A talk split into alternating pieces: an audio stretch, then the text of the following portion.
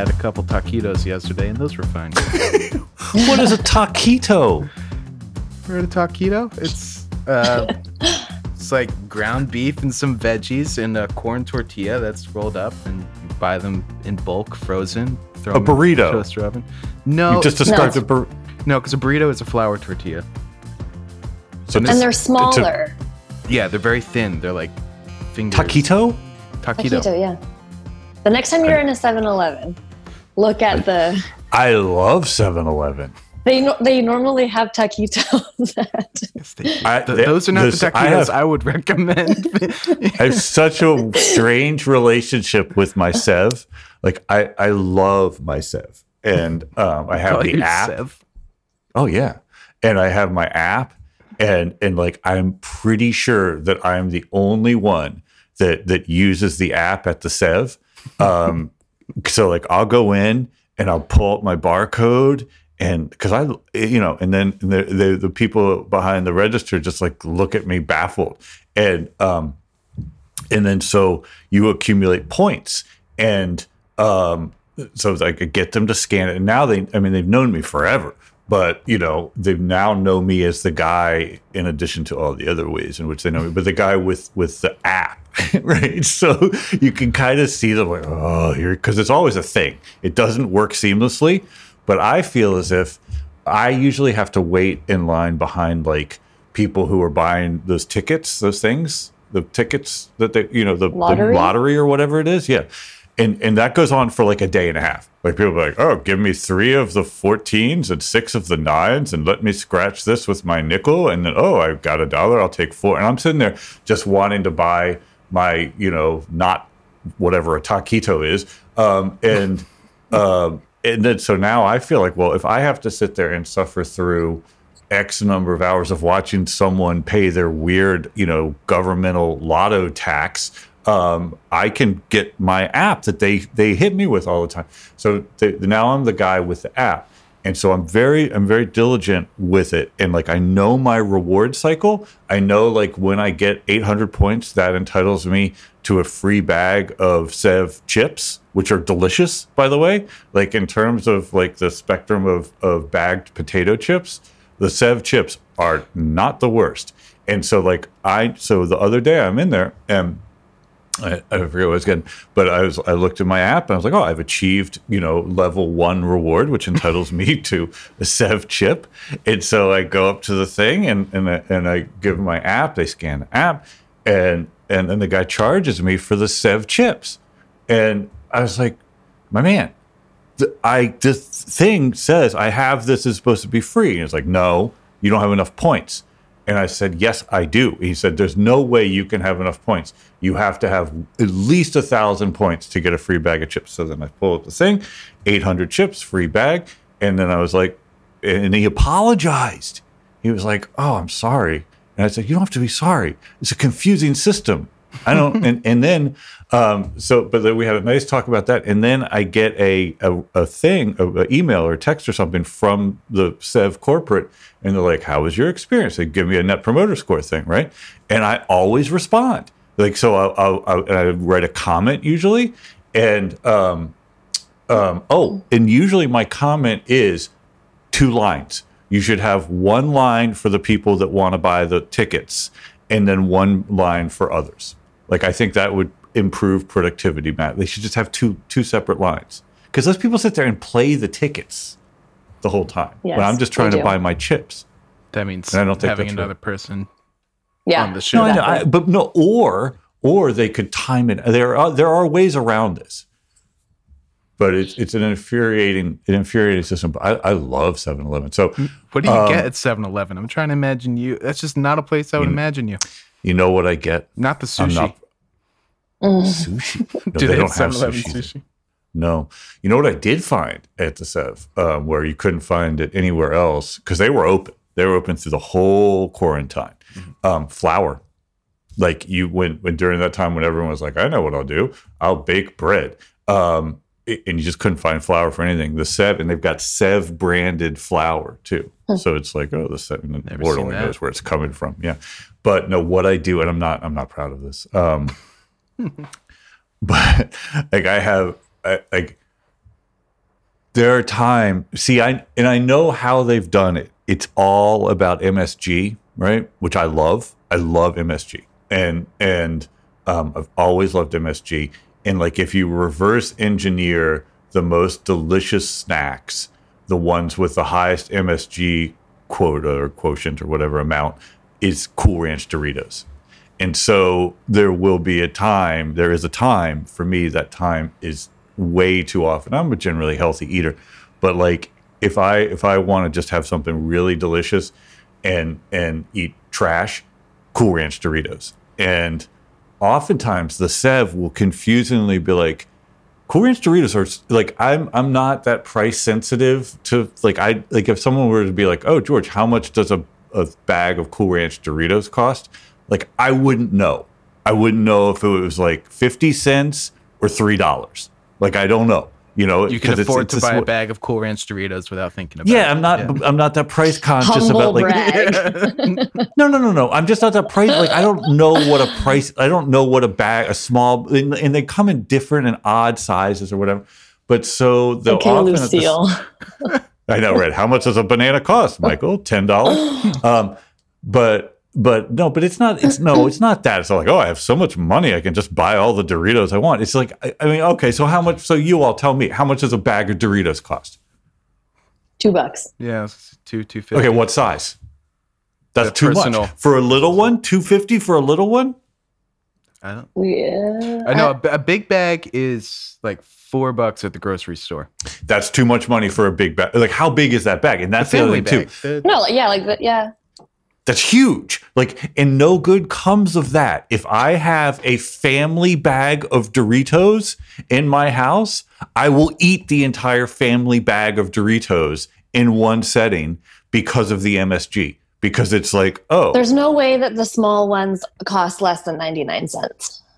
Well, good, but there's there's snack size, and then there's Yeah. like the double serving Yeah. bags. I think the snack size, I don't think is under 99 cents. I don't think I you can think get anything for, yeah.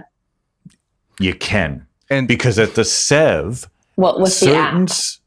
with not just with the app they will have these strange promotions on and they're really excruciatingly explicit uh, uh, um, uh, specific where it's like if you buy this particular size of this particular flavor you know and it's like 11.8 ounces versus 12.4 like you have to bring your drug weighing scale to the sev to figure out how much the the you know but if you get, get it just right you can buy one and get one free but you never know. And and and the i just feel so bad for the poor employees because it's ultra specific. It's like it has to be this exact size it has to be like flaming hot ranch varietal or whatever you know so like hunting through the the bags like is this the one you know and and uh you know, they, they don't enjoy me typically coming into the sev I, I just want to reassure you that it is not elitist to say you can go in and buy a bag of Cool Ranch Doritos without thinking about the price. That's okay. That's it's true. Good. yeah, I mean, like, I'm not trying to be that guy. It's like, I don't know. It doesn't matter. Like, I'm super price sensitive to stuff. That's one of the reasons, you know, but like, I, it's hard to know. Cause, like, if I go down to my other grocery store, um, then like Doritos, they're like $9 or something. Like, it doesn't seem any.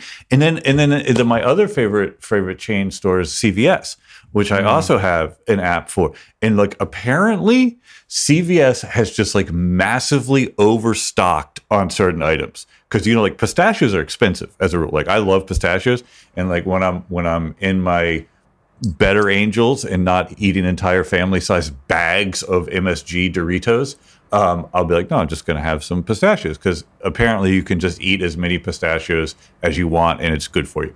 And um, Not true. and I think it is true. I think it's like what it's like avocados or something. Like you can eat, you could just eat like 400 avocados and your body Not would be like, true. yes. I think you could. I think it is. I think there are no negative. It's like water or something. Like you it's can't good have. fat, but it's still a, a huge source of fat, avocados. Yeah, but even that's water. good. If you drink too much, you will throw up. well, like if Yeah. sure. I mean, I'm not talking about like being You said 400 avocados. Yeah. Okay, like you, you could you could you probably eat amount of pistachios. no, but you could probably eat ten avocados in a day every day and not gain any weight. Says the man that thinks eating an apple a day will make you fat. It will. You've literally all- told me an apple a day will make you fat, but apparently I could eat 400 avocados. Not and- 400, but 10. 10, I think. If you spaced it out. If you had if you had two like if you woke up at 7 in the morning and had two avocados and then at like 11 Z's, you know, um, you'd have two more avocados. And then lunch, you'd have two avocados. And then No, thank you. afternoon This diet snack. sounds horrible and but, you, but, filling. but you You also be But pistachios- malnourished from all the other.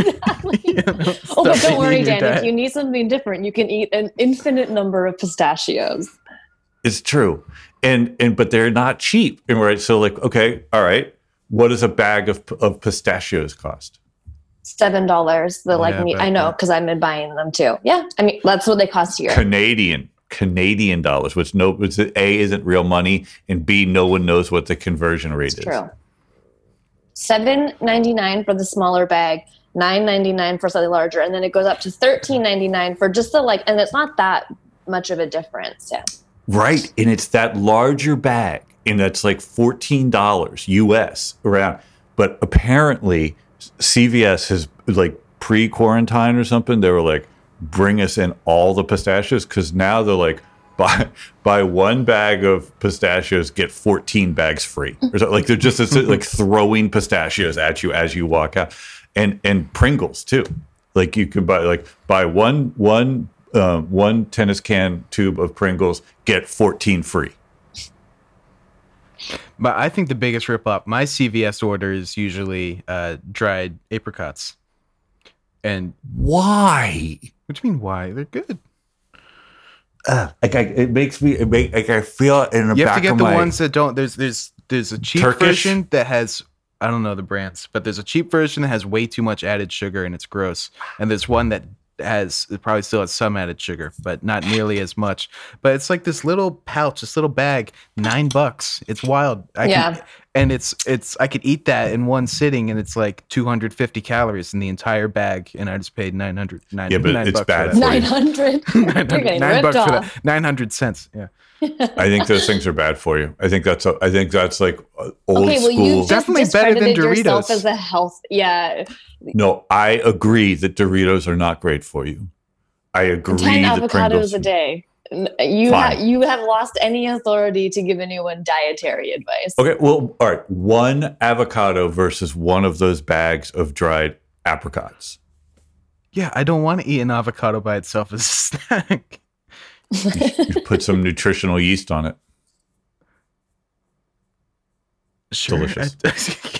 Okay, so as as riveting as it has been to hear all about George's snacking for 20 minutes, I do want to know Is this more part about, of the podcast? Or Yeah, I don't know. That'll be up to you to decide. I want to know We more to- about what it's like to be home. What what it feels like in your neighborhood. I mean, for me, Well, it's not that. right. I forgot it's the George hour. I love uh, when I was editing last week's episode, which um, oh, I should upload today. We haven't. I don't. I haven't sent that to you guys. Oh my god. I'm sorry. I just finished the show notes yesterday. Like No, missed it's it's it's on me as well. Um, I'll upload that and share it with you guys, but we can put that today. the first I was I was editing it, and like the first ten minutes, I was like, "This is just George." Talking about how he gets his mail and how he Mhm. throws out all of the uh, Mhm. the flyers, and I was like, "I yeah, I guess I keep this. Like, it's good." it's we talk about the or or not we George talks about the ROI of of mailing No- flyers. normally there's an opening monologue. Today it's about I think snacks. I think George being a professor just has this natural like okay time to turn on go where Carly you and Mhm. I kind of warm up a little bit That's true. and then it's and then we get in right around the 15 minute mark that's where the magic happens that's where that's where we we George has had his monologue and then Yeah. he's talked about We're allowed his to get a word 7-Eleven and yeah. MSG and then, and then I think the, I think the magic begins at minute at second one. yes. Yes, you. Buy I, buy the ticket, take the ride.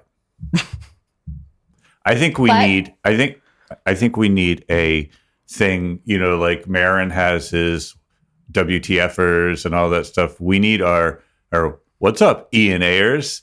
What's up, Artpreneurs Ant- artpreneurs? What's up, E and artistas. George, when I suggested that we had some type of dedicated intro, you you shut that down immediately. You're like, no, I like how we just do the the uh, we just do the No, conversation. but we could we could put like when we do be like because I I really I really am excited about um I want and we talked about this during the week like I'm really excited about having like a Slack channel or whatever Yes. and I want I want people to to feel like they're they're E and A'ers or um I think um, artpreneurs is fine. That's a Twitter handle anyway. Blah, blah, blah. It, that's a hard one to get out of my mouth. I need like artistas or is, is, uh, No. Sandinistas, art, art What does that like something. mean? Sandinista. San, well, Sandinista is a great clash, right? I mean, San, there's a whole political thing with Sandinistas, but it, like we can't do that. But um, something Istas,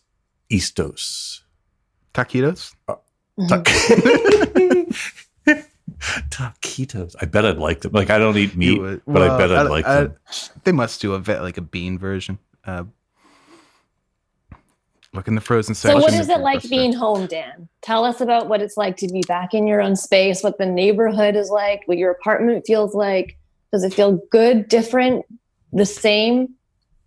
Um, not the same, that's for sure. So I, I, I walked around and I had to go to my office to check on things. Um, it's when I was in Pennsylvania and then specifically like Republican County, Pennsylvania. Um, people were disregarding masks quite a bit, um, or just like wearing them around the chin, and I was just like, oh, that's Yeah. like that sucks. That's that's just but that's just the nature of the people around here, and there's more space there, so you know, I would go on walks and not wear masks. I wouldn't see anyone. Um, but here, you know, you can't.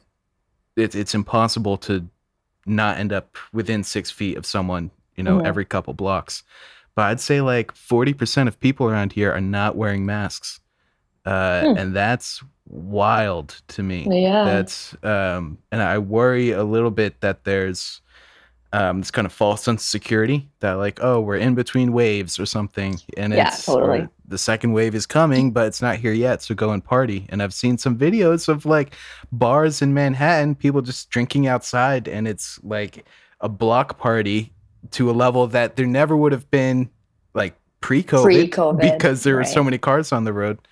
Um, so that's that's a little disappointing. Um, and I I don't really feel justified in saying disappointing because like I've been here for the past three months and have lived through what everyone here has lived through. But um, but it's very quiet. It's very weird. But I don't know. I- Yeah. Are your neighbors around, or did the people in your building? Did was there kind of a, a mass exodus? Or most people stayed behind. No, I mean people here have lived here for like 20 years. Um, Yeah. So I'd say easily half the building is people that have lived here for a decade or so. Um, but there's like 180 apartments in this building. Um, it's uh, it's definitely quiet. I mean, it's only two people per elevator, and so it's an 18 floor building with only two elevators, and Hmm. it's Line. yeah, it's What floor are you on? 11.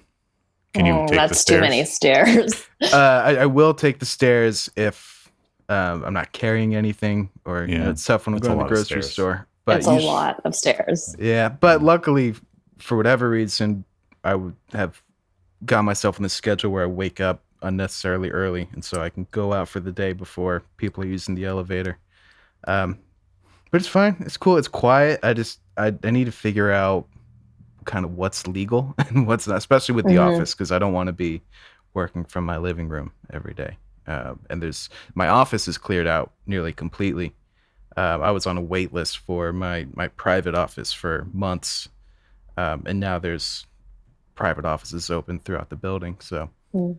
Um, I don't know, but I've got a lot more time to myself now, and it's not like because it was if I wasn't working, I kind of had to say hi to the parents and be sociable, Mhm, um, mhm, which I'm glad I had the time to. But now it's it's Dan Mhm. time. mhm. Now I Dan now time. I make my own rules over here. You're like you're like that you're like that uh, the place in Seattle. yeah, except mine's What? mine's just one apartment, the autonomous zone. in Seattle or there's, there's, I when I think of it, I think of uh, Christiania and and um, in Copenhagen, where it's like an autonomous zone there. And you know, it's interesting to watch that. The mask thing is, um, it's become a political statement too, which is so deeply All right, troubling. fine, but around here, I mean, there are. I'm sure there are kind of closeted conservatives around here, but for the most part, in Brooklyn, people lean left, and so it's it's when it's even left leaning people Yeah. that are just not wearing the mask. I think it's. I mean, I don't, I don't even live in like the young part of Brooklyn. Like I live in one of the um like waspier neighborhoods, um, which I'm not psyched about, and it's it's like all young parents, and so I'm I'm moving in a few months, and I'm excited to be amongst people my age again. But it's there, there's no everyone has been through what just happened to New York, and Mhm. you know firsthand saw all the the disease and deaths, and they're like, ah, we're good now. Like now that Arizona is the place that is getting all the new cases, we're fine. It's it's just not going to end up well, um, and we're going to be right back. You know, we're going to have uh, Groundhog Day in like Yeah. September, October. It's going to be like March. Yep. But, and then it's like, what do you do? It's like, do you publicly shame them? You know, it's uh, because it's it's No. dangerous, right? Yeah. It's- And not very effective either, To Like, how do you say anything that would resonate? They've made the choice, obviously. That's that's interesting, and it's where I mean, I I had a glimmer of of um, optimism earlier this week, where I just felt like, um, okay, this this tyranny of fear and oppression and racism and everything has gone too far and is backfiring, right? And people are now starting to go, wait, that's a that's a bridge too far. And so I took the approach, and I've, I've done this forever. Like I think it's a good intellectual approach to if you've got a strong opinion, kind of put out your your posit, your your thought, your whatever. Um, for me, I typically do that in, in my Forbes column or whatever, and it's it's sort of a I, I say straw they now, like a, a, a straw man, straw person, straw whatever, where it's like okay, so blow it over.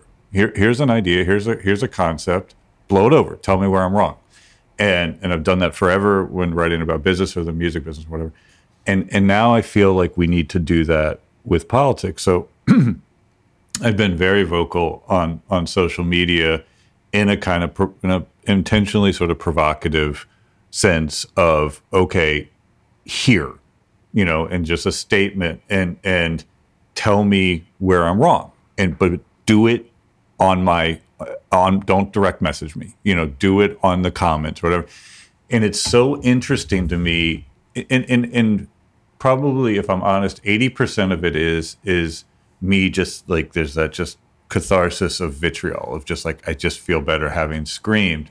But there's 20% of me that's kind of wanting to draw that out, like wanting to to, to put some and, and I'm I'm wide open by the way for the reasoned response back. Like like if somebody wants to come back at something that I put out um, and say, well, George, you're looking at this wrong, and here's some data or whatever to support it. I'm a- acutely aware of my blind spots, um, but it's not happening. Instead, what'll happen is is people will just sort of direct message me rather than than than respond in public. What has been somewhat gratifying is those people that that do kind of take issue. Um, you know, I don't then have to say a thing. Other people who follow me just kind of swarm on them, and and so again like with the mask and what do you say to people and how do you I, I don't know. I'm really wrestling with the I, I don't think being and we've talked about this a lot on this, this podcast. I don't think being quiet at this point. I mean i i turn to people smarter than i whether it's desmond tutu or elie wiesel.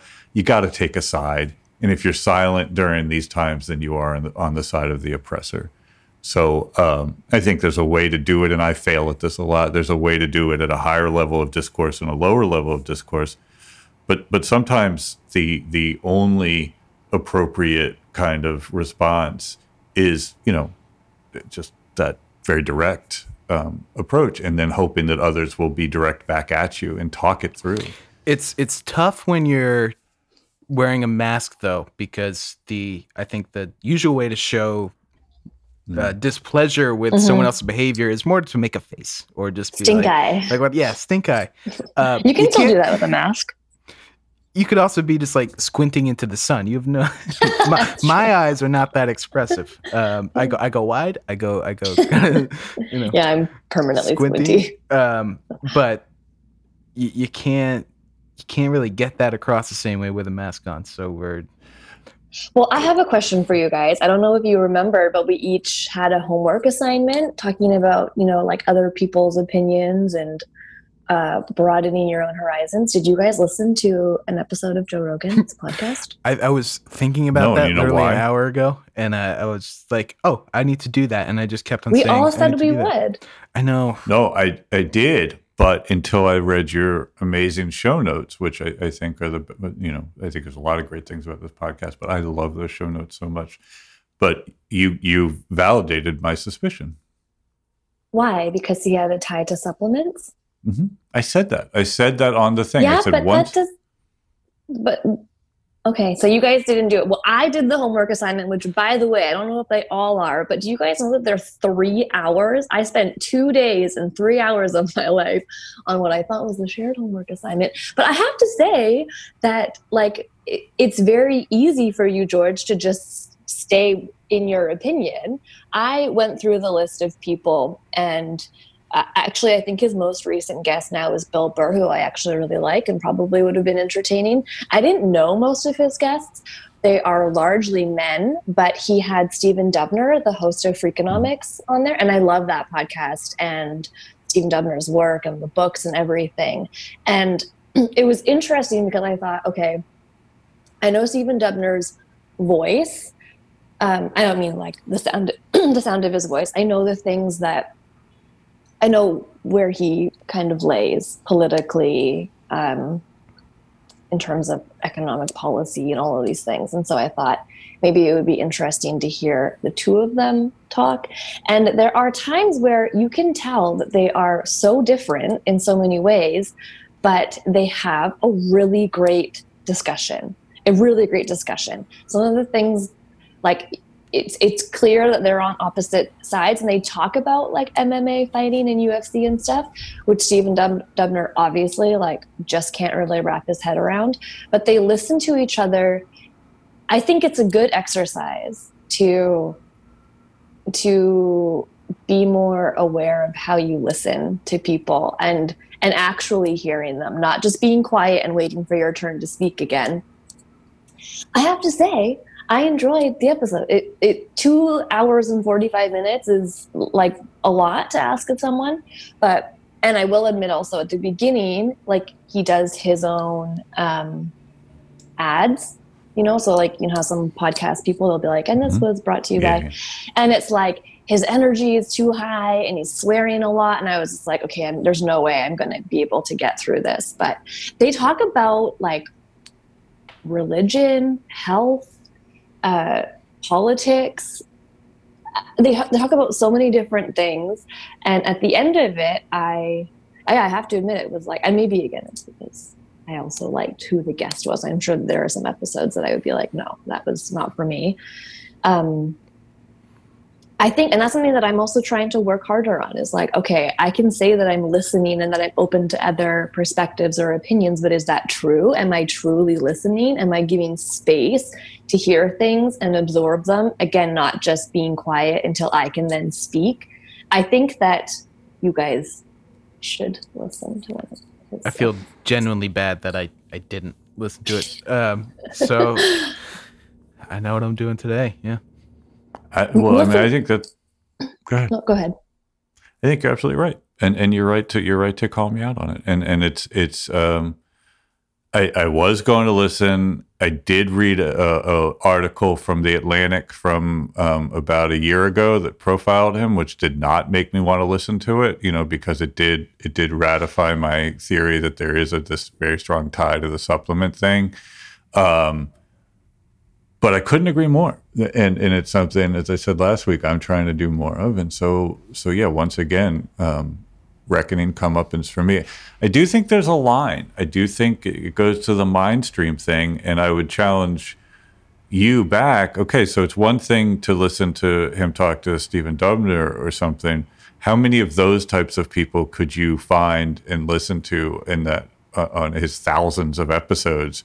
Where you, you know what I mean? Like, I didn't scroll that far. I think I he's was got looking a for a familiar name. He's got a Uh-huh. pretty impressive list of Yeah. of Well, he's just got thousands of people at this Sure. point. And, and and good on him, right? Like and good on the people that go on it. So you're you're both and Carly, you're absolutely right. And and and I need I need to listen to it. I was listening to other things, I was doing other things, and I I too feel badly, but it was a conscious choice. It was it, once I read the liner notes from last week's episode, I was like, Which yeah, you only saw yesterday.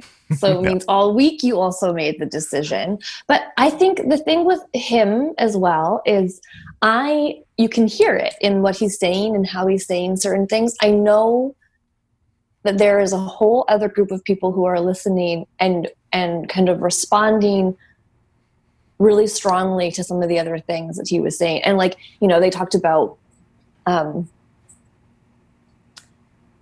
gun ownership at one point and he was giving this argument you know like i know but then people need to protect their families and i feel like that's such a weak kind of argument in the like oh well, everyone has to have a gun because you have to protect your family and then it validates you know like stand your ground legislation and all these things where i think like i just don't think that more guns equals a safer world. But he's open to discussing these things. He makes he makes actually really eloquent clearly thought out um, arguments. And he references people george that i think you would be really surprised um, by. Like and i can't think of any good examples right now but he's a well-read articulate person. And and i think just shutting down the conversation the conversation completely and saying the fact that you had a, a like he isn't he- yes he promoted some supplements. It's like a comp- like a sponsorship deal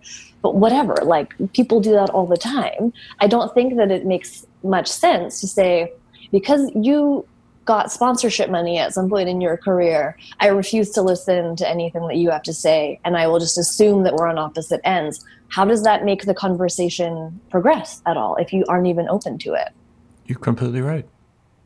I agree.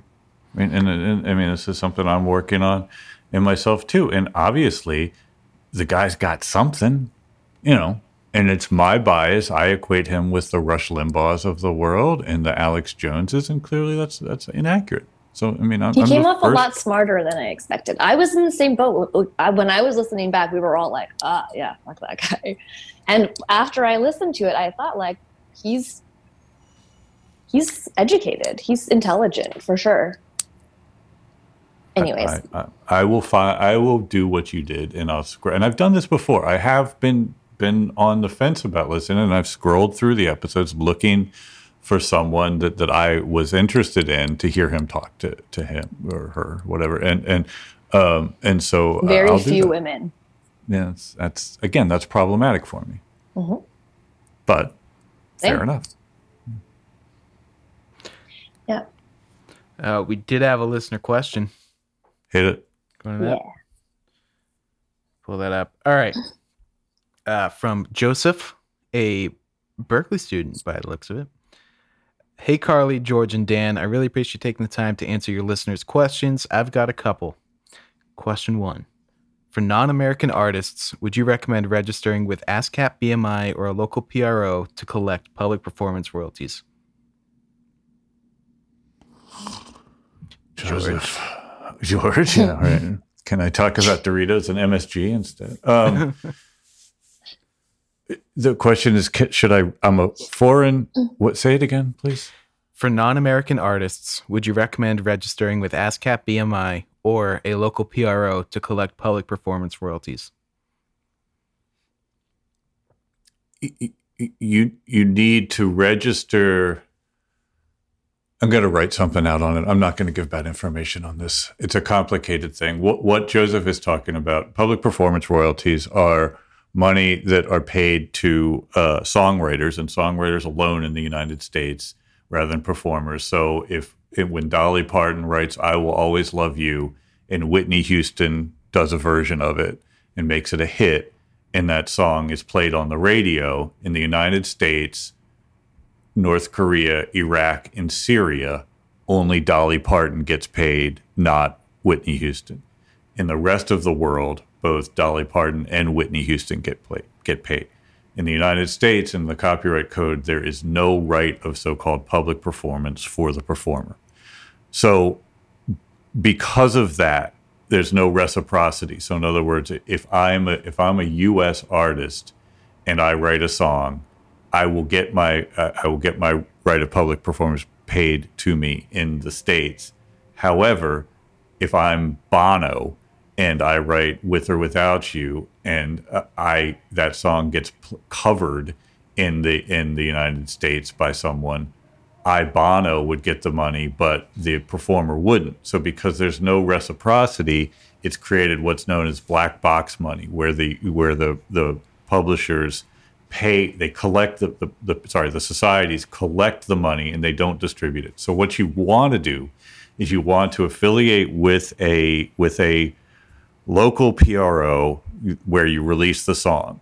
It gets tricky. You can only affiliate with one PRO. In theory, ASCAP and BMI are supposed to go out and collect from all the other PROs, but it doesn't happen because of what I just said about the, the breakage. Um, so what you really need is you need a, a, and this is where publishers come into play for artists. And and I, I, you know, one of the great misnomers of the music industry is never never sell your publishing that's largely correct right? Like you don't you don't want to say you don't want to take your song your catalog of songs and say here now i'm selling them to you. You do however want to pay or take a percentage of the money that is collected and and uh, you know give that as compensation to what's known as a publishing administrator who will go out and find that public performance money for, for you in the various territories around the world. So, as I say, it's a complicated question, but but in theory, irrespective of where you put your song out, the, the PROs are supposed to have reciprocal relationships with the other PROs in the other territories. It's it's it's Zoe was Zoe Keating and I were talking about this, and, and she's so eloquent, and we both like you know both wanted to use a, a sort of deprecating w- word about the PRs, and she said the system is clunky, which is a really nice euphemism for it. it it's it's it's clunky is an understatement. Um, it's anachronistic. It's it's it's um, and it's really really harmful for artists because there's so much money out there that they're owed that they don't collect. So it's the right question. It's it's too much for me to go into um, just just right here verbatim, but I'll write something about it. And also, it, it gets into some pretty arcane um, um, international copyright law, which is tricky. But but it, it just shows that because there's not that you can't like sum up the answer to that question in 30 seconds or something. It, it immediately goes to the information asymmetries. If you know the answer to that question, you can profit from it, and 99.9% of the artists don't. So um, I'm not I'm not articulating well. It's a great question um, and one that I'll write on and, and try to get some clarity. But. Great. It's so interesting to me that the U.S. isn't a part of more global copyright initiatives. Well, they are. They're, they're, they're two dominant global copyright um, uh, uh, initiatives, as you say. There's, there's one known as the Berne B E R N E Convention, which I forget what year, but but many years ago sort of said, look, we globally, anyone who signs this are going to kind of operate the same way. There's also something known as the Treaty of Rome that does the same thing, but the US, as the US is wont to do, picks and chooses the elements of the global things that benefit them. And then the rest of the world's kind of like, wait, what? And so the, the U.S. did not, opted out of what's known as neighboring rights, which is that that what I was talking about, where Dolly Parton um, would get paid as the writer, but Whitney Houston doesn't get paid as the performer. And as I said, intentionally, the only other countries that have opted out of that are North Korea, Iraq, and Syria. So we're in we're in great company there. Um, so yeah, the U.S. as as the leading kind of producer, uh, I, I assume still today, I could be wrong, of the global consumption of entertainment is is the biggest offender with respect to uh, uh, kind of reciprocity and and it's it's it's the golden rule. He who has the gold makes the rules, and and so the U.S. picks and chooses kind of how they want to opt in and opt out. Over time, just like every other kind of institution built on a on a firmament of, of unethical behavior or racism, it begins to crumble. And if you look at the state of of terrestrial radio um, in the United States, yeah, not going great, right? And so the, all these things are coming back to haunt them. Just as I mean, I'm I'm so horrified by my industry, the music industry, with with respect to its its history of racism, and now even more, it's it's doing really nothing. I mean, I'm doing what I can, and others are, but uh, you know the, the, the fact that BMG is the only label to stand up and go, yeah, we will actually take a look at our historical contracts um, during this time of, of reckoning. Everyone should be doing that, and and I think it's an opportunity to talk more about about the, the, the inequities, inclusive but not limited to the way the U.S. handles these rights of global public performance. Cool. Question two. How important would you say is having a band agreement in writing, even when all income is already being split equally between all members? It's essential, it, and I have written about this, and I can try to find it. Um, it's it. I, I refer to it as an intra I N T R A band agreement, and here here's the issue. So I'm I'm a songwriter, or no, let me do it a different way. I'm in a band. There are four of us in a band. I'm the I'm the drummer. I don't I don't write the music. I just play the I quote air quotes just play the drums. The the the singer in the band writes the songs, and then the bass player and and the guitar player are like the drummer. They're not they're not authors of the songs. They they play in the band. And at the beginning, you know, you you someone brings a song to rehearsal and you kind of work it up, and and as you get popularity, um, again, this goes to the first question the way that the law works. So, that band, let's call them the Orchids. Um, the, the Orchids write a, the, the singer writes a song for the Orchids. None of the other members are writers on the song. The song becomes a hit. Um, because of public performance royalties, when that song is played on the radio, only the singer and writer, let's call him George, gets the money the other members of the orchids get nothing, right? And uh, so very quickly the imbalances begin to appear. So all of a sudden it's like, okay, well, George from the Orchids is flying around in his helicopter because he's getting all this public performance and mechanical royalties, whereas the rest of the Orchids are still living in mom's basement or whatever and and so eventually the, the imbalances go crazy. And what what happens is and bands break up. What happens is is that that um, too often the the singer goes okay i know what i'll do. I'll just give you all a piece of the copyright to the song. That's the wrong move. So now there are four people in the orchids. The singer writes the song. He divides the copyright in quarters. And then bass player from the orchids quits. Well when bass player of the orchids quits she takes her 25% of the songs that she's been allocated and you can't get them back. Now she continues to receive that money anytime that song is publicly performed, broadcast on TV, played on the radio, etc. Now you've got to get a new bass player. And so what do you give that new bass player? And you end up fractionalizing your copyright so that people who aren't in the band are making more than the people who are in the band. So the right way to do it is to do what's known as an intra-band agreement where you say, okay, look, I'm the songwriter but we're going to divide all of the money that comes into this band, including public performance royalties, mechanical royalties, all the things that would normally just go to me, songwriter. I'm going to split it up. Doesn't have to be equally, but in some percentage. Um, and as long as you stay in the band, you get it. Once you leave the band, you don't get it anymore, or you get a sunsetting amount over time. And that way, you don't break the copyright um, so that you can you can continue to keep the band going even if members leave, but you incent the members to stay in the band um, because they're getting part of the earnings. And again, it's anachronistic with our copyright code, where where really only the people that write the melody and lyric um, can get the copyright. I mean, George Harrison, all those amazing guitar riffs, he didn't he didn't get any piece of the Beatles copyright. James Jamerson, the great bass player for all those Motown songs, nothing, you know. And that's something that that I do hope and am trying personally to address that we can fractionalize now the income so that you know I'm the bass player, I'm the drummer, whatever. I should have a piece of that copyright and the money should come to me pr- proportionally and directly. It's just not how the system works right now. So you have to kind of you kind of have to work within the band to come up with an agreement.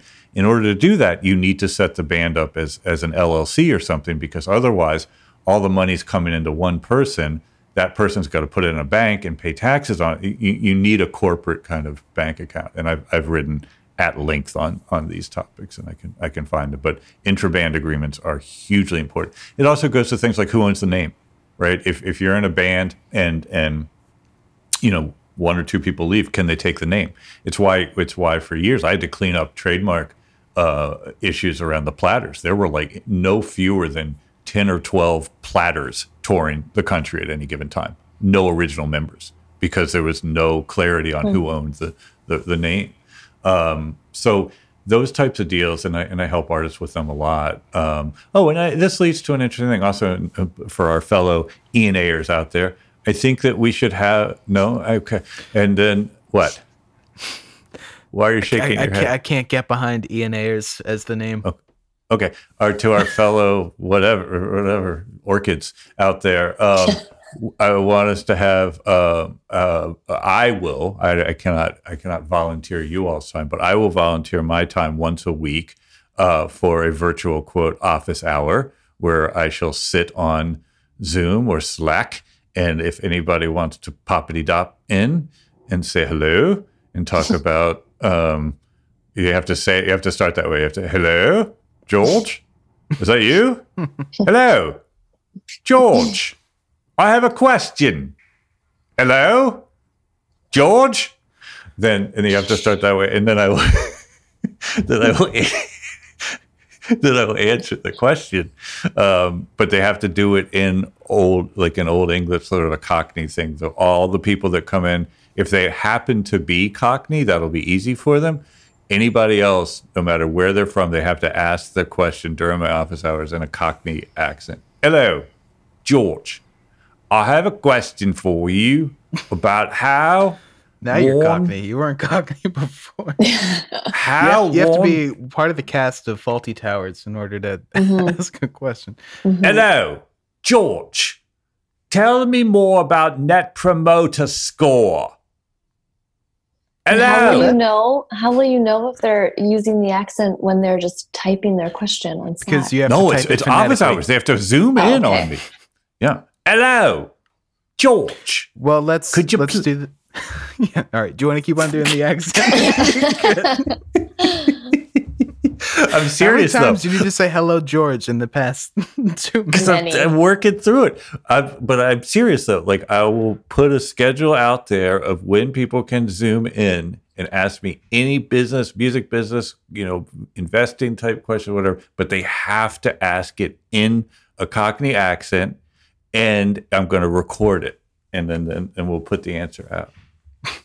So let's use the release of this episode to uh, debut the Slack channel. We'll put a link to an invite Yes. link in the show notes um, and in the email that goes out with this.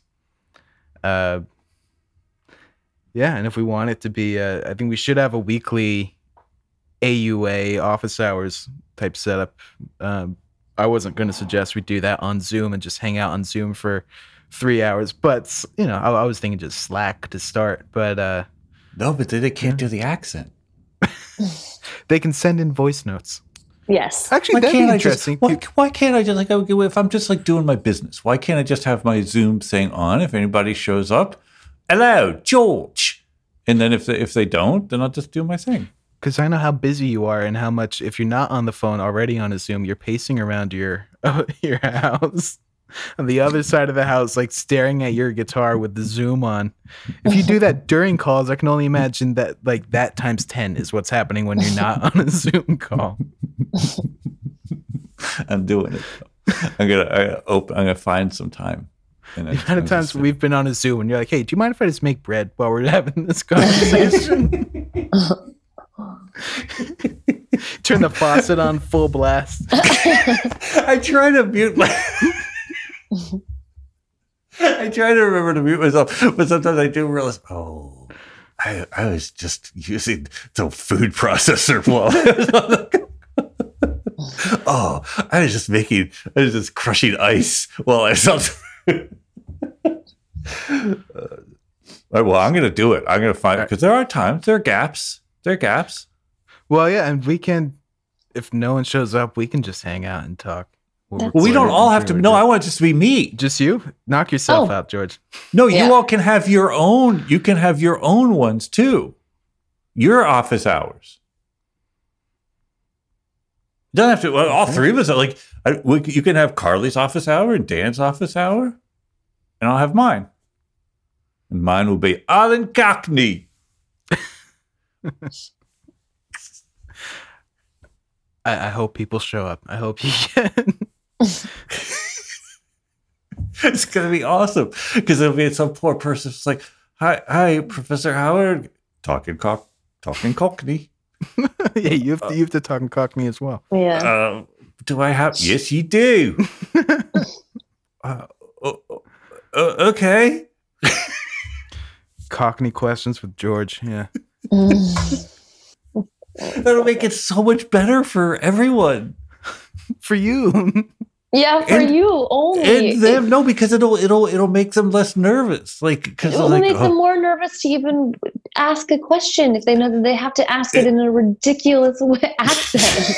All right, George. You, practice. you have your you have your office hours. Carly and I will hold our own, and people can speak in whatever their native accent is. yeah. can we practice? D- Dan or Carly, can you ask me a question in Cockney? No. this is the issue. Yeah, Carly, no, I Carly don't loves can- these types of games so much. One of my favorite uh, Carly jokes is is there's an old Dean Martin joke where he says he said the joke goes um, a grasshopper walks into a bar and uh, and and he says the bar uh, uh, oh fuck I fucked it up. Can you tell it, Carly? Mm-mm. grasshopper walks into a bar to order a drink and and the bartender says oh we have a drink named after you the grasshopper looks at the bartender and says oh you have a drink named marvin schwartzman and- reaction to the and that's like it's one of my favorite jokes of all time. But my favorite thing to do is to to make Carly try to tell that joke because the the joke is the making up of the name. Do you get the joke, Dan? Yeah, I get the joke. Can you tell it? Tell it back But at yeah. me.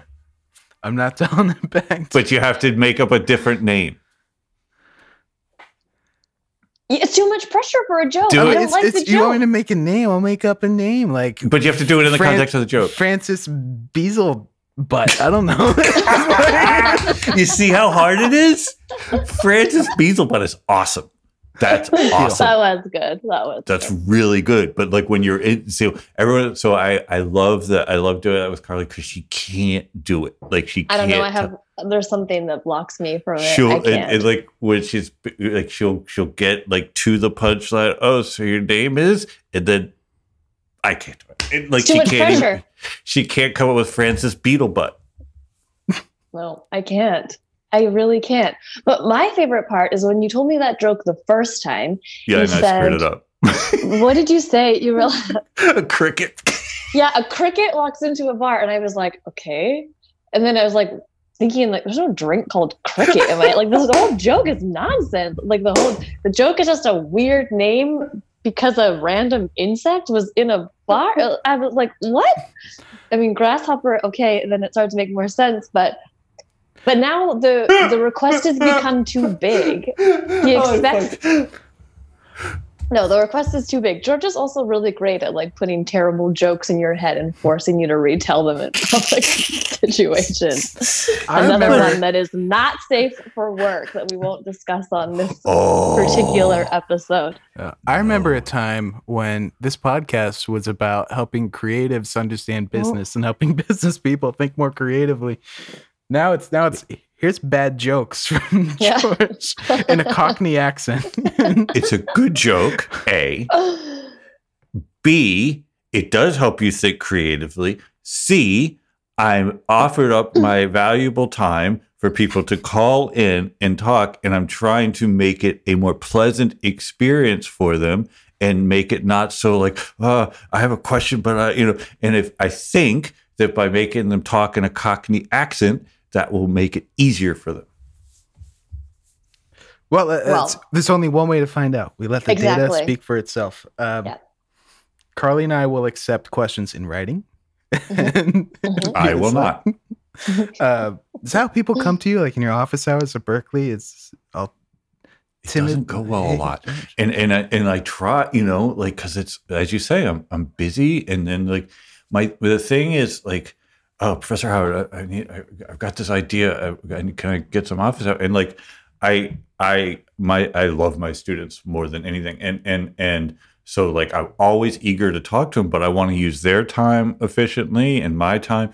So I I ask them in advance to write out just like a one page thing that I can look at before they come because I I think a lot of times people and I, and this is fair and valid and they just sort of want to brainstorm through the idea but like I don't have time I, it, it, have time it's not the most effective use of either of our time to do that so um, yeah office hours can be a little tricky uh, and it's also bad because there's there's typically just sort of like a line and so people are feeling like they have to rush through their thoughts and I don't like that and so that's why I think and for me so much of it is like I know that just the dynamic can be awkward and intimidating. I'm old, I have a deep voice, whatever. So there's a bit of method to my madness. Obviously, if somebody call, I'm not going to make them do the whole thing in a Cockney accent.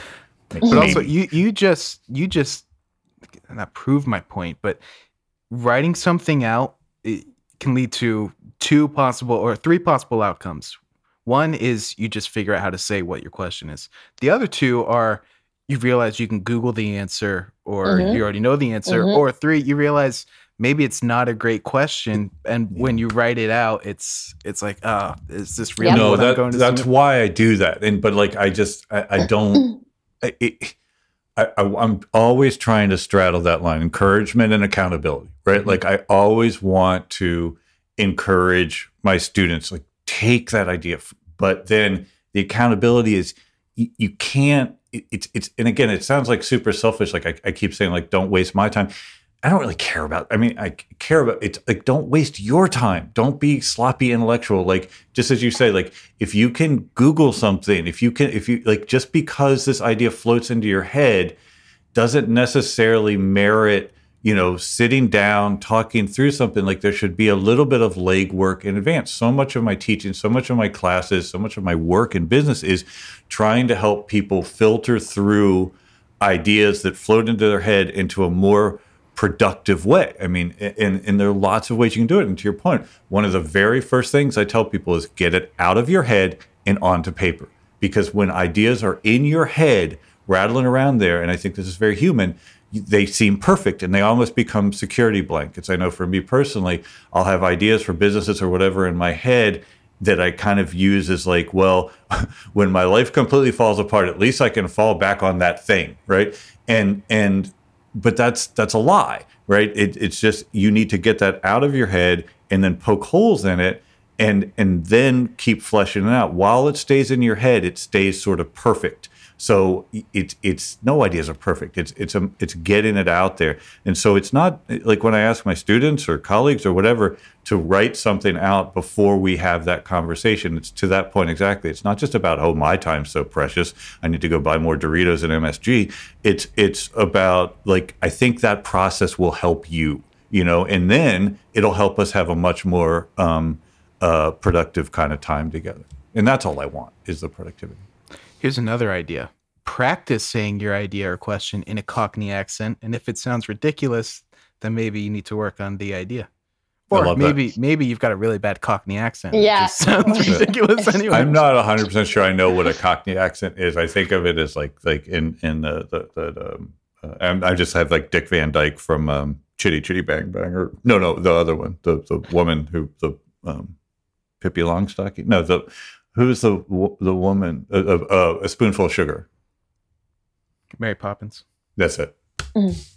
But um, but anyway, no. But it, look, it, it, it there's a bit of a method to my madness. I, I, I think business and and and entrepreneurship and and talking about it, it needs to be fun. It needs to like there needs to be the spirit of of I, I hate it when people use this word, but I'm using it like play of like of of like if you can get that if you if you feel excited in a dopamine if you feel like you can so much i i I think i, I think humor is a proxy for intelligence. I think i think funny people tend to be smart people you know? And so if you can if you can sit and banter with someone like ideas it's it's a work doesn't have to be this like uh, you know sisyphus pushing this boulder up a hill. I mean one of the things dan i like about you know working with with some of the people who who we work with like we laugh a lot on those calls you know? I mean so like and, and I think that that's good. I think that that's like too often business you you tense up and it and it's like in anything like you in, in playing an instrument like when you're tense you don't play well you know? Like I remember when I was first learning guitar my teacher would make me like drop my hand like relax relax. And so I find humor and like that can relax people and then you get closer to that flow state and, and you say something and some of it's just nonsense but in that nonsense in that spirit of play like kernels of really important ideas come out. And life is also just better. Like like we're, we're on our phones or in or whatever and like this is serious shit and we've got stakeholders and accountability but let's laugh every once in a while like it you know and I, I know I often in, in, in job circumstances am like the court jester. And some of the times that's just intentional because I feel like if I can make people laugh on a conference call, it can change the dynamic. It goes from being accusatory and stuff to like, okay, we're all just people here. Let's express and articulate and laugh at ourselves too. I mean, I, I'm the first one to laugh at my nonsense. I mean, not, not like, oh, I'm so funny, but laugh at my foibles, you know? A bit above. Mm-hmm. Yeah. Maybe when when people submit questions, we should ask them to submit a joke as well. I want them to tell the grasshopper joke. But you know what I mean? Like, I mean, Yeah, I, I know exactly. Totally. And then I think it's like the spirit. And you're right, Dan. The, this podcast is supposed to be about helping people, but like, it, it's it's got to be fun for us too. but that was also me just teasing you guys about going down that rabbit hole. But you're right. I mean, but also whenever it, it's it's why you're a good teacher too, because you do have fun with it, right? Where if it was just dry, mm. you know, here's the lecture, here are the definitions, students wouldn't retain it as well. Whereas if you tell it with kind of your your charisma and your humor, it's uh it's more memorable. and my students are funny and we're funny people and like those moments like i find laughter intimate. Like i find i find like it's bonding. Like when you can when you can laugh with people and and take some of your defenses down and like it's so humanizing in this in this political world. I mean i'm so i'm so antithetical uh, so diametrically opposed to certain people in my life with respect to politics and stuff. I just hunger for those moments where we can just laugh together and put, you know, and it's true of business too. Like it's it's it's hard. A lot of a lot of the work that that that I we have to do is deadly serious. People have their savings on, uh, you know, uh, you know, but like being able to just kind of laugh and and and and depressurize that pressure cooker allows for more I'm always trying to balance that because hmm. it, it, it can be so brutal. Yeah, it's not just teaching, but like if your work, if you're not laughing through your day with your work, maybe you should question what you're doing. You know, it's just drudgery. Life is got to, particularly now. And I feel guilty laughing sometimes because I mean the, the state of the world or whatever. But the the alternative is just misery. Who wants that? I mean, I think of I think of um, um, um, you know MCA, who I, I love so much, and and he said his favorite part of of the Buddha, he was just like, yeah, he's funny, you know, like the Buddha's just a funny dude. I'm sorry, the Dalai Lama. The Dalai Lama. He met MCA met the Dalai Lama. He's like the best thing about him is just really funny. All right. So what have we worked on? There we go. Uh, I'll go. I yesterday or this morning. I don't remember when I published part four of the Remote Musician's Handbook. Granted, it's been available in the PDF form since April. Uh, but part four is is kind of a hypothetical. Here's this artist, and she wants to adopt a lot of the practices that I suggested in the handbook. How would she go about it, and how could artists that are reading it use that as a jumping off point to um, to start doing things like um, live streaming, recurring revenue, all these things that should become part of uh, what being an artist is the kind of regular content output as well as monetizable actions outside of putting a song up on Spotify.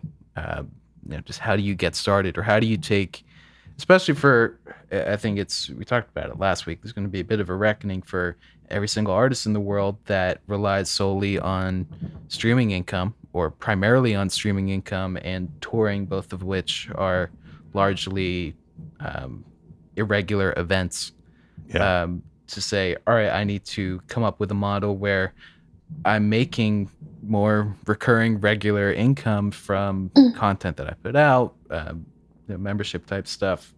Uh, how do you shift your traditional artist business model into something that is more in line with a uh, I keep on saying new media creator. I don't love that. I love term, that though. that's New media entrepreneur. That that came out of last week's podcast. I, Yeah, I, I do think you- it's are you- smart. I do too. Are you bothered by that phrase or that term? Uh, I'm not bothered by it. It, it feels. I don't. I guess I think part of it is a lot of this stuff is not new. It's just new for musicians. Mm. Um, Yeah, I mean, I remember back in the day in the '90s, like record labels would have a new media department, and at that point, it meant like the internet, you know. But um, what's your um, the the last class I took with you about creative promotion and new media? Is new the name of your media, class? yeah, yeah, Yeah. creative promotion through new media. Look, I mean, it's all clunky, but the the, the spirit of it is that artist is entrepreneur, and, Yeah. and not and not forewalling that as artist as singer songwriter, artist as musician. It's it, it's it's that. And Carly did find the link to that in the show notes about my article about how um, managers need to focus on business development. Yeah, new media feels a little anachronistic right now, but um, but But it's what it is. It's It's what it is. Whatever that whatever that new media might be coming out. You know. well, that's Um, the thing. If you by new media, it's an evergreen term that adopts whatever is new Mhm. at the time. Because YouTube is going to be old media at some point. It, and it Twitch is gonna already, be and, and, media. and I think yeah, compared to like a TikTok or something, and and so I think like another th- theme that comes through all these podcasts is it's that mindset. It's it's keeping that that kind of mindset of well, I'm not going to just dismiss some new potentiality just because it's new, right? Mhm. Well, I know I was thinking, I was, cause this is something I want to write kind of ongoing about as, as not necessarily a series, but an ongoing theme. And so I was looking at just other types of media and how, you know, what else is as irregular as music releases, right? It's movies, so actors, right? But if you're, if you are an actor that is in movies that are coming out um, you know, regularly but irregularly, if that makes sense. You always have a project going on. Um, you don't need to worry about this, but every up and coming actor, like, what are you going to do? Just take small roles in Mhm. irregularly released films and rely on those to build your career? I look at comedians right now. Uh, they're so great with TikTok and YouTube because they will do bit like Sarah Cooper is an example, right? Uh, Trevor Wallace is uh, this dude. I actually my friend told me about him who I he watched this guy's YouTube shows and then I came across him on TikTok and ended up going to one of his stand-ups and this guy is building a legitimate comedy career using his skits on TikTok and YouTube Mhm. to tour nationally, maybe internationally. Uh, and you don't have to be represented by, you know, WME or something. You can do whatever, although Sarah Cooper is now. But she um, just signed a deal, yeah. yeah. Um, but you know, that's this is the point. It's you should not have to rely on uh, other parties with a lot of leverage to make a living. Uh, uh, that's right, and and I think you know when you're talking about actors, a lot of actors at, at lots of stages of of their career do voiceover stuff for commercials and things. I mean, they are looking for other ways to, and I think artists, musicians need to get into that mindset too. Ben Schwartz just uh, built a little voiceover studio in his closet. He's he's great, you know, and, and I think artists. It, it, there's a bit of a, you know, I'm working on I'm working on actually a, a, a piece for about Echo Kids and about mm-hmm. how they are are um, not just providing you know a, a, job to be done or a service for the, the the kids that are learning music, but also for musicians to have another supplemental income source. And teaching's obviously been been something, but they're now completely new and less stigmatized ways um, to kind of make money through teaching. You know, I mean, still to this day, I've been begging Johnny Marr for decades to like, please do a book showing how to play those insane guitar parts. And, and no, I not. Um, but uh, you know, like other people will, and and so it, it, it, I love this thread of the podcast where it's like, well, you're a creative entrepreneur. Your main medium happens to be music, but what else can you tie the two. Like animation studios right now are desperate for music, you know, and that's not something that because they haven't been shut down as badly as as some of the others. So. Um, just getting getting the music out there. I think it's a really good thread. I'm so glad that that handbook is finally out. What's next? writing more about what we were just talking about. Yeah, I think that's I want to. Uh, I want to profile some of these people, but I think mm, it can be great, turned into an ongoing. Mm-hmm. Um, Love that. You know, not just in practice, but kind of more prescriptive. Here are ways to break out of uh, the release cycle being the only driving force behind your your business. So important, man! What a great great mission because it's it is it's it's it's it's applicable to any artist and, and not just artists. I mean, I'm always, you know, musicians or whatever, canary in a coal mine. Like the days of just like anybody having kind of one job are kind of over. Like you're all everybody. I, I, hate this term, but everybody's got some kind of side hustle or another, and, and you know, I, I think it's the purpose, not product. Like it's okay if your side hustles or your whatever if they line up from if they if they kind of stem from an overarching purpose it'll all be okay and it'll all be fun and but if it's like well i'm just doing this because i've got to grind it out it's not sustainable mm-hmm. Carly what did you write about well um, i will just need to reshare that personas piece with you guys because I wanted to get that out. I'll get that out this week, the follow up. But I want Great. you guys to feedback on that. Yeah. Yeah, I'm so excited for that. And I really, really want that to be maybe that's the next kind of handbook type thing that we do. Yeah. yeah. I, I, I, I like that. this model. Yeah. Well, it's Me it's too. Based kind of on your your um, blockchain book. The blockchain book, the TuneCore book. Yeah, but it's it's it's a good model because it keeps it you know, we, we start with a thesis, put it out there, then talk to others, refine it, and then here, test it. Some, test it. Here's well, some examples. I mean, HBR does it, right? I mean, all their books of 10 articles on yeah. Yeah. Yeah. Leadership or whatever. Right. Yeah. But yes, it is, it is, uh, I, I really like it. And I, I, love, for me, it's something I've been doing in a vacuum. So the idea to be able to share it with you all and hopefully with listeners and, and other people. Like I, again, I I, I want to give T-shirts away, give away copies of my book or whatever to people that are sending us in through Twitter, through whatever. Hey, I wrote this. I promise I'll I'll retweet it. I'll stick it out there, whether that's a song, a business piece. You know, I, I really want to encourage people around that. Mm-hmm. All the orchids out there. Hmm. The platters. Can't do that. I think art artpreneurs is so easy. It's that hard to say. Come on, it's it's our Twitter handle. I mean, yeah. it's, it's a play on our on our um the name of this podcast. It's it makes your tongue go f- too far to the back of your mouth. Uh, artpreneur. Art, uh, artpreneur. artpreneur. Only the N. No. Artpreneur. And that's like middle of your palette. There's no L. It sounds like I'm talking and I'm deaf. Artpreneur. But you're just try saying it normally. Say it with a Cockney accent. Yeah, Art- yeah. they- entrepreneur. Right? Beautiful. Right, all right. Hello, fellow entrepreneurs. What have you written about? Um, What are the three things? Who wants to get started? I feel like I often go first. I'm not going to end on a very super happy note though, so maybe I go second. want to go second? All right, George went first last time. I'll go first this time. Um, three things. Uh, first, I have a, a podcast that I really enjoyed. Uh, Boom Bust HQ Trivia. Oh, I started listening to that too about HQ trivia. Yesterday, I started listening to that. Clearly, the three of us are in a little bit of a bubble, overlapping interests. Um, but yeah, it's it chronicles the rise and fall of HQ Trivia and the founders, um, you know, selling Vine and then creating HQ Trivia, and it's got. How far into it are you? Uh, I'm caught up.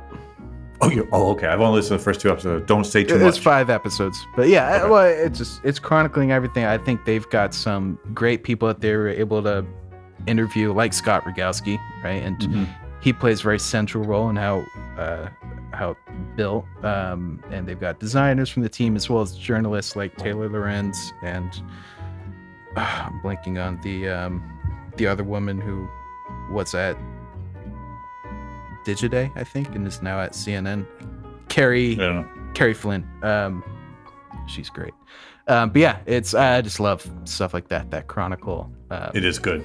is- and there's a, another one. I don't think it's by the Ringer. It's by Wondery on WeWork, uh, which is a very similar type of thing. Yeah, I want people to that were listen to that one too. Yeah. Uh, it's, it's I think it's called We Crash or something like that. It's something clever. I'll have to find it. Um, but that's one of them. There's five episodes now, so that's a good binge-worthy thing. Uh, second one, uh, when I came back to my apartment and opened my mailbox for the first time in three months after USPS failed to forward my mail, I'm glad they were able to deliver the mail forwarding notice to my Brooklyn thing saying, yes, we have received your notice and we will start forwarding it to Pennsylvania. No, they didn't. And it was, it's like a P.O. box in the lobby of my building. It's like that size and it goes pretty deep. It was just s- stuffed full of shit. um, but like two years ago, I had ordered this book before it was written called Objects in the Mirror um, by one of my favorite singer songwriters, this dude named Stephen Kellogg. Um, and I just kind of forgotten about it. Uh, so it was, I don't think it was a Kickstarter, but he was doing that type of pre order thing online. Um, and I'm a, I'm a huge fan of this dude, and I'm really excited to to read his book because he's had such a um, an interesting life of you know, certainly not having the success that he thought he was going to have. Um, and I'm I, I I weirdly like a lot of those stories. I find that Mhm. very endearing, and that's that's one of the reasons why I like the damn Wells or my friend Julian Villard. it's all these incredible, incredible artists that um, to go back to a, a term we used a lot on a few episodes ago, never found the right product market fit, right? So they never kind of had that. They, they all saw this early success of getting signed to major labels, and it felt like they were going to be the next Ryan Adams or something, Yeah. or the next um, whoever, and then didn't. Uh, and I think Stephen is really interesting because he's you think of the you know an artist and he's still successful. He still makes his career only with music and he's written songs for some larger artists and he still goes on tour and he still has a I'm sure uh, if you look at the average revenue per fan of his uh, or annual average revenue per fan of his fan base, it's higher than most artists. So he he does things like um, like family um, like weekend trips Mm. with his fans where everyone shows up and it's like a big flag day for a weekend with his fans and their Mm. families. It's Um, horrible. It's what he he turned he turned it's so interesting. He turned into a, a family man. He married the, his high school sweetheart, had four kids, um, and his parents divorced when he was very young. So it's kind of an interesting. You don't normally hear that story, but that's what his music ended up turning into. Um, Hmm. So he ended up writing more about his his life as a as a family man that spends a lot of time on the road, and he every time a kid is born, he writes a song for one of his daughters. They're his daughters. Um, so uh, it's it's it's called um, Objects in the Mirror. Um, thoughts on a perfect life from an imperfect person. Hmm. Uh, and I I'm love that. Excited to read it. Yeah, that's a really Sounds nice. amazing. Yeah. Uh, my third thing uh, is Todoist, which is oh uh, yeah, I know Todoist. to yeah and so i've uh this is like the douchiest way to describe what i'm trying to build but it's just how a, productivity stack it's Mhm. getting the right apps together that can all kind of work in tandem and i was i was using monday.com for all of Mhm. my I work with one of my employees and trying to organize projects um and it's good for that but i was trying to use it also just for my like to-do list of work stuff and that was it's like taking a bulldozer to push over an anthill it's Yeah, way yeah. too much um and so i was using reminders on apple Yeah. and i think that's a really bad app i'm really disappointed by the reminders app um and Todoist uh, kind of filled that gap for me, and I really like it. And so that's I'm slowly figuring out. I feel like I'm always changing apps, but Yeah, me too. it's feeling more like a um, an engine rather than all these different places I have to go to do things that are interrelated. You should you should um you know chronicle this. That's, that's what my first blog was was uh, productivity and creativity and productivity. You know, and it was just trying to trying to find those. I, I wrote so I've used to do Todoist. I'm the same way. Like I, I struggle with. I've actually hacked reminders into something that I can sort of work with. But yeah, it's not great. But things and OmniFocus and all of these different ones, I just they're hard hard to Yeah. get one that kind of glom onto. That's cool. I, yeah, I've used Todoist. I don't think I'd go back to it, but I'd love to read kind of about your productivity stack, all the different ones that you're you're working on. With- Yeah, I've got what I need to. I need to fit in Notion. I need to get Notion to do Notion. the things I want it to do. I've been playing around I've with got- that too. Yeah. It's one of those things Uh, that can do everything, but you need to. There's a learning curve. It's There is definitely a learning curve. people build websites on it. It's just wild. I know, I know. And uh, Roam. I mean, there, there's a you can Yeah. kind of see where it's headed. Um, but did, did you get this from uh, Machine Gun Kelly? uh, no, I actually this one was just an organic. I had heard of Todoist and it came up in my app recommendations a million times. So, but it's it's also really low on the. I don't know if it's the productivity rankings. It's like 126, and but I It's see been the around for a long time. Yeah, Yeah. but it's uh, it's a very clean app and it, it does what I need it to do. Um, so I'm happy. Dig it, Carly. So, my first thing I wanted to be finished by today, I will finish it today. I'm trying to read a book a week right now. And um, I wanted to be finished at this point, but I'm reading White Fragility right now, Robin DiAngelo's book. And um, actually, I just saw today that she has, I don't know if it was always there, but there's a free reading guide available Hmm. on the on her website for those that maybe are interested but don't want to commit to the book, but I would also just really recommend the book. The chapter that I'm on right now is called White Women's Tears. And I think um, I just, I mean, these kind of discussions, we obviously spent a lot of time talking about the BLM movement and protests. For me, I want to make sure that this just becomes like a permanent part of my own learning and homework. I want to incorporate these kind of lessons and tools and books. And the book is it's great it's really great and i mean like her her work she does kind of like diversity training in in companies and so the stories that she reads like you can't help but but cringe but as someone who understands the power of words and language and loves it she's she puts things really clearly like one of the things that resonated with me the most is is she talks about how we talk about different events and things. And she uses Jackie Robinson as an example. And she says, you know, people refer to him as the first African American professional baseball player. But if you actually wanted to to describe that accurately, you would say Jackie Robinson is the first African American man that was allowed to Yeah. play baseball or that white men allowed to play baseball. And it's you never say things like that. Or she talks about, you know, the women's suffrage movement. It's like that gave white women the right to vote.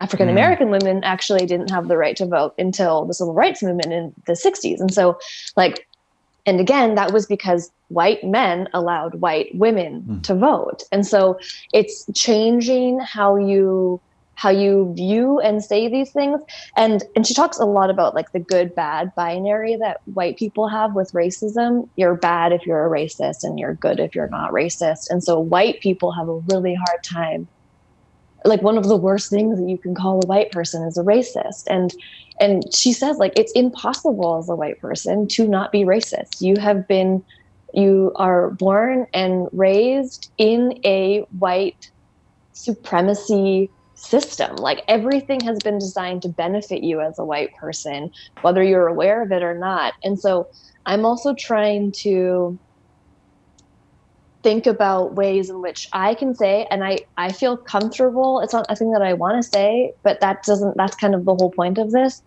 I, of course, have racist tendencies, thoughts. Like it's a thing we always try to equate it with something really intentional racism. And that's just not what a lot of racism looks like. And if we as white people can't say, I, of course, have racist parts of me because I've been conditioned in that way, you have to at first call it out to actually break it down. And there's really interesting stuff about, you know, how to actually take feedback when it comes talking about race. And in this particular chapter you know it's like when a white she said i took a photo of it. It's like when a white woman cries a black man suffers. And just like how we uh, how we react to racism and I think as a white woman, there's a lot of um, a lot of work that I have to do. So I'll finish that book today, but I have no qualms recommending it before I'm finished it, and I'll include the link to the free reading guide Amazing. if there's anyone that wants to just like dip their toes into it. I think, um, yeah, I think it's really important and it's great. It's it's really good to just change the conversations and the way that you talk about it. Mm-hmm. Um, wow. My second thing, sorry. I that was just amazing. Just that, that whole, not just not just. I mean, the book sounds amazing, but just the way that you talked about it there, and the and the vulnerability and honesty with what you. I mean, that was amazing. I think that it should be a required reading. I, I, really do. I think it's not a very long book and it's easy to read, but she just she lays things out in such a way where you know these things, but I don't know, maybe it's just like the words that she uses or the clarity in which she talks about them. But we just we have to you talk about accountability. It's like we just have to take accountability. These systems. I mean, I'm blind to it because I live in a world where the systems have been designed to benefit me, and so it's just. and she talks also about this like color blindness that a lot of white people claim to have and how dangerous that is like you can't not see race if you don't anyone that claims to be colorblind is like one of the worst offenders because it's a thing that exists. I mean, it, it's something that we've created. But anyway, so it just, I think that it should be re- required reading. And I think in my own, my own life, it's also giving me things that kind of really tactically that I can do. And I'm going to start rephrasing things and not saying, you know, the first African American to do this. I think it's really important to add that disclaimer. Was the first African American person that was allowed to do yeah, this. He wasn't great. the first good baseball player, you know, like it's none of that is is accurate. And so great. Anyway, so yes, that is for sure um, a huge recommendation on my part. And then the second one, I reference it, but actually, I hadn't been listening to the Freakonomics podcast much lately. And after listening to Joe Rogan, then I went hmm. back and kind of uh, and was listening to Freakonomics as well. And and I do really really like Stephen Dubner's work, and particularly when I was doing all that work with the Nobel economists, um, he he and his co-author they just speak about economics in such a like clear English way, but he approaches really interesting topics through the economics lens. And it's not the most recent, but um, episode 420, which jobs will come back and when, they're looking at the massive job loss that's happened because of COVID and like when it, there's a, it's a two part thing. This is the first of two. They look at the jobs that are lost and all of the jobs that just will not come back. And he also looks at um, different policies that have been enacted at different times. And there's this one policy called Ban the Box, which um, removed the checkbox on job applications where you would say, like, have you ever been in prison? And so you would check the mm-hmm. box, yes or no.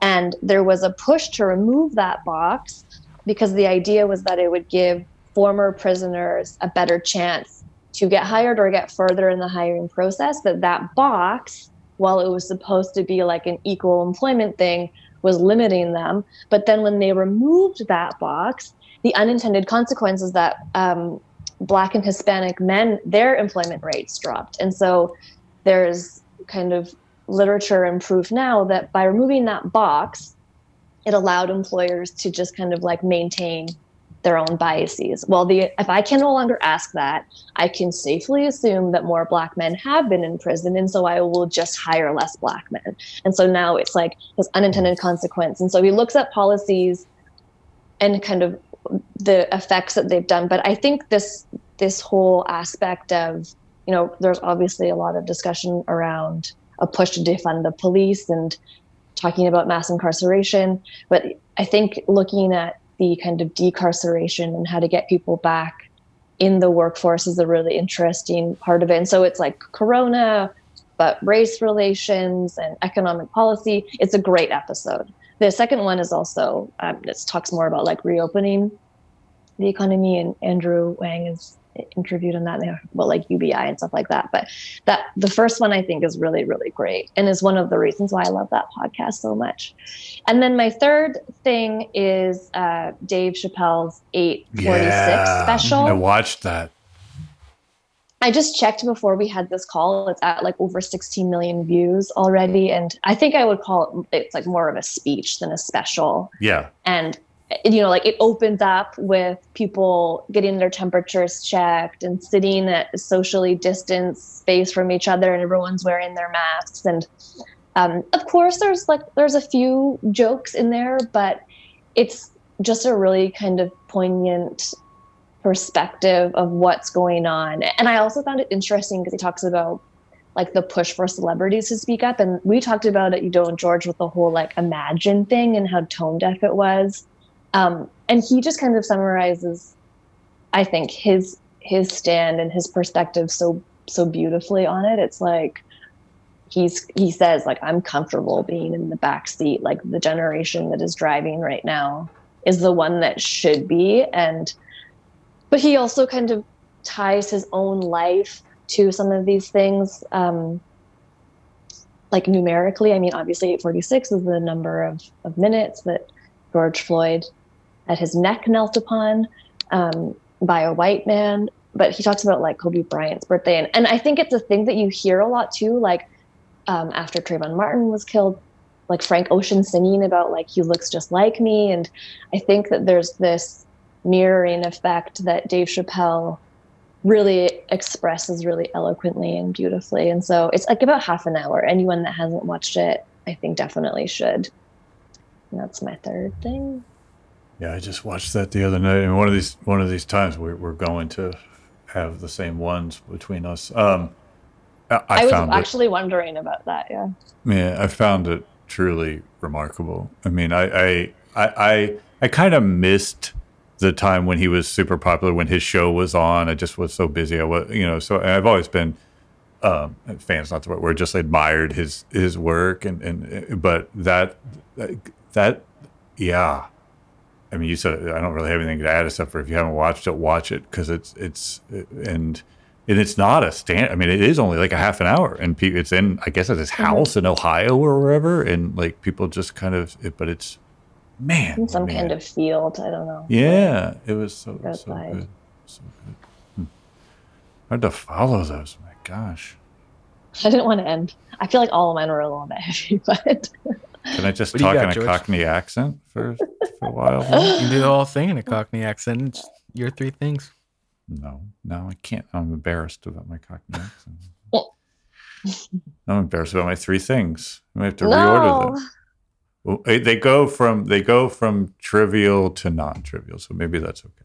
So, um, as hopefully we're perhaps nearing at least stage one of the end where we're not just sort of locked up. I'm, I'm reflecting back on um, you know what what I've kind of learned, um, and, this is a very light thing, but just like things that I don't think I would have done otherwise, just because I, I my life is structured so that I'm on an airplane all the time, and I just don't have time.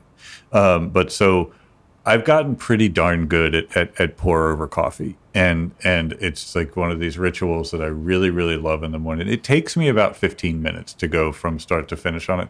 So it's not the type of thing it's for you can just like you have to you have to kind of make the time for it. And I, and I love it. And then, you know, for me and the way my brain works, like I have to refine and tune and test. And, and then um, yesterday morning, I was so happy because – I don't I don't ever get to do much coding these days. I just bought Henry a C uh, coding book, so he and I are going to do some together. But um, the closest I get to it these days is is coding together. Coding's too, not the right word, but making shortcut apps, and which is code. I mean, it's it's they just make it, it's like building blocks of coding. Um, but so I, I, hacked together. I improved. I, I built a little early version of a pour over timer shortcut, and then yesterday I just built this really detailed granular and it just threw me back to like when I was actually writing code and just like that that that learning new things and then trying to chronicle it and then make something that other people can then use to because like pour over coffee for me at least was really intimidating it, i didn't i didn't know what i was doing you know two months ago or whatever and I, i'll never forget like the first cup i made was just a it was undrinkable, you know. And um, but now, like with this app that I've written, like any, I feel like anybody that uses the the little shortcut could make a decent cup of pour over coffee. So that that's been fun, and again, something that I just don't don't see myself ever having the time to do that absent quarantine. Um, the second one is uh, the movie called Babylon. Uh, which uh, came out originally in 1980, uh, directed by uh, Frank Rosso and it, it takes place in in, in uh, uh, South London, like Brixton, um, and it's the story of two competing um, Rastafarian um, uh, sound systems, reggae sound systems, like putting their they, they have a battle. It's unbelievable, and it was it, like when it first came out, it went to Cannes and got all sorts of awards or whatever, but it was it was deemed to be too controversial. It never had a U.S. theatrical debut until 2019 and because like when they sh- when it was showed in London, people tore the seats up and stuff, and it was you know um, just very inflammatory um, culturally. But it, it it provides this picture of sort of Thatcher's London, and and for me at least, like I, would argue that the Clash is is the greatest rock and roll band of all time, and and like you know the the whole it shows the the the nexus between you know reggae and and that and punk rock and the Clash and the music's in it just so great. Like uh, what's the dude? The dude, um, the main guy is um, blank on his name. Oh, it's uh, uh man, uh, a Warrior Charge by Aswad. So he's in it, like um, um the the uh, Brinsley Forde who plays the character. You know, from in the movie, but he is the guy from Aswad, and the the songs there. So if you don't know like kind of the history of sound systems and and um, uh, the way that they made this creative art in absolutely the worst period of time. Um, this is a great movie, and it's so so cinema verite. Like you, you can't believe it's a work of fiction. It feels like the films of like Mike Leigh, or, or it feels like Scorsese's Mean Streets, but about dub. You know, so I just absolutely love it. The third thing is uh, my new favorite book, that was given to me by Carly called uh, Funny Weather Art in Emergency by Olivia Laing. And uh, I it had arrived, and I, I, I, just started really pouring through it last night. Um, it's just great. It profiles. Um, it's it's a series of her interviews and profiles of people, but uh, Basquiat, Georgia O'Keeffe, um, and then it just like it touched my heart so much because I think I've talked about Arthur Russell on this podcast, the, the, the cellist, and and she does a whole piece on. It. I don't think I've ever seen anybody write on Arthur Russell before. So it's a great book about kind of the power of art for empathy and and and, and an emergency. And it's it's essays going back a ways. It's not not all new, but it couldn't be more timely. So um, it's, a, it's, a, really great book, and I'm awful awful uh, grateful to you for sending it to me, Carly. thank you. Uh, but uh, yeah, those are my three things. Awesome. Cool. This uh, I was going to say this was one of our shorter episodes, but it's not. It's not. An hour forty. Very Joe Rogan of us. You you can cut oh, out. Oh, we're you not know, even close to Joe Rogan. cut out thirty minutes of me just talking in a Cockney accent about Doritos. And, Oh, we're keeping the Doritos. okay, but I do want to do the office hours, and I do hope people come to them, and I do want to get the Slack channel started up and people sharing things, and I and I will do office hours, and I am going to implore people to do it in a Cockney accent. Awesome. All right then. Goodbye. All right. All right. Bye. The Entrepreneurship and Art Podcast is a GH strategic production, hosted by me, Carly Sheridan, Dan Cervantes, and George Howard. For more information and show notes, visit our website at entrepreneurshipandart.com.